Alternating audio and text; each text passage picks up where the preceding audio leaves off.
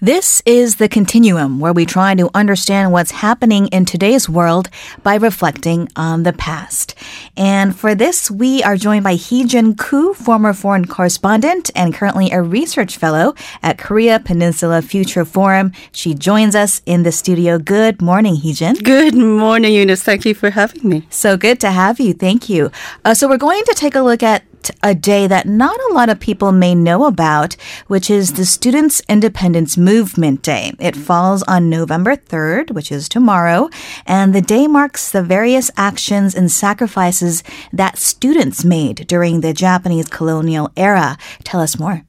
Well, um, yes, uh, exactly 90 years ago, that's back in 1929, students in Gwangju, um, uh, eh, now what is known as the Southern Cholla province, um, rose up in protest. So, to give you a feedback on how this happened, um, four days prior to the uprising, or rather protest, um, a female Chosun student by the name of um, Park Ki-ok was harassed by a Japanese middle school student, um, younger than her, actually, um, and while they were riding a train back home from school in Gwangju to Naju.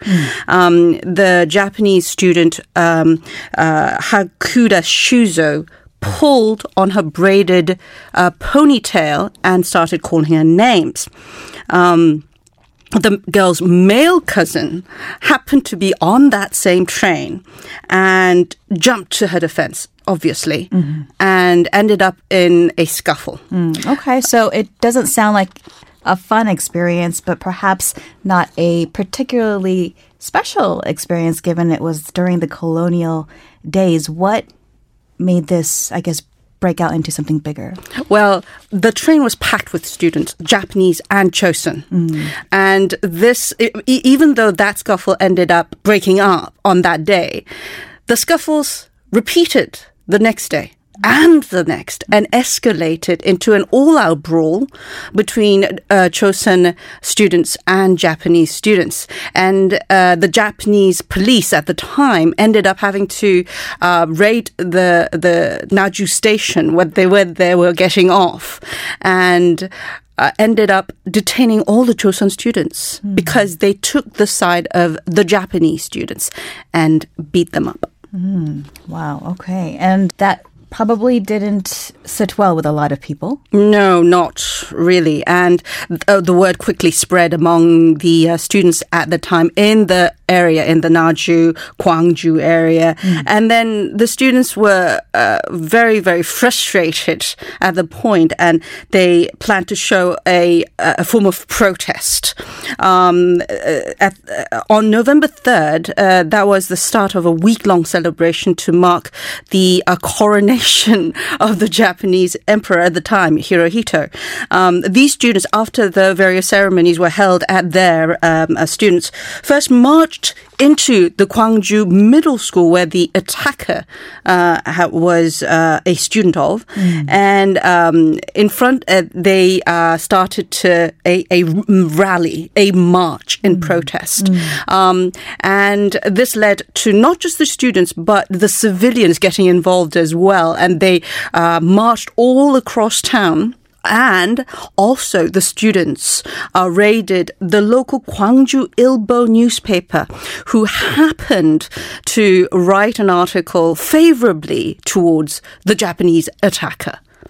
I see. And uh, so the march and the protests became bigger with the students and then the civilians or the, I guess, neighborhood people Yes. who learned about what had happened. Yes, the police actually immediately um, arrested 70 of the students involved.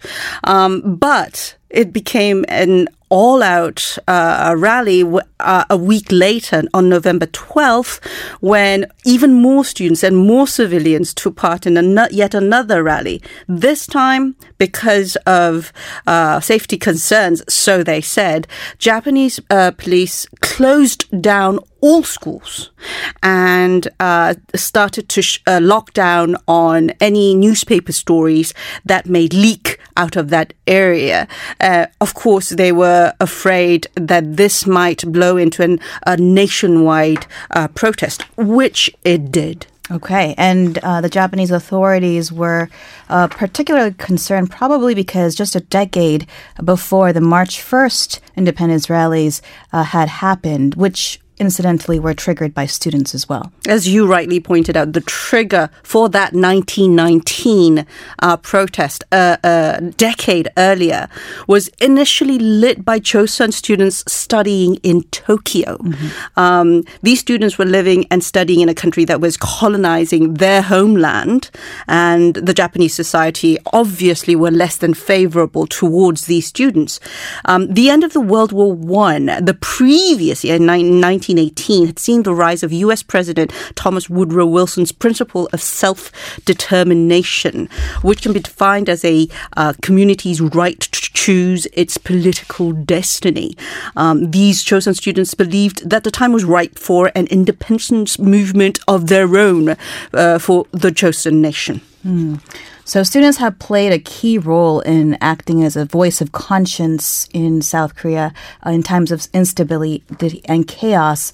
Uh, take a look at the students of Seonggyungwan who were not afraid to speak up even to the king during the Joseon dynasty.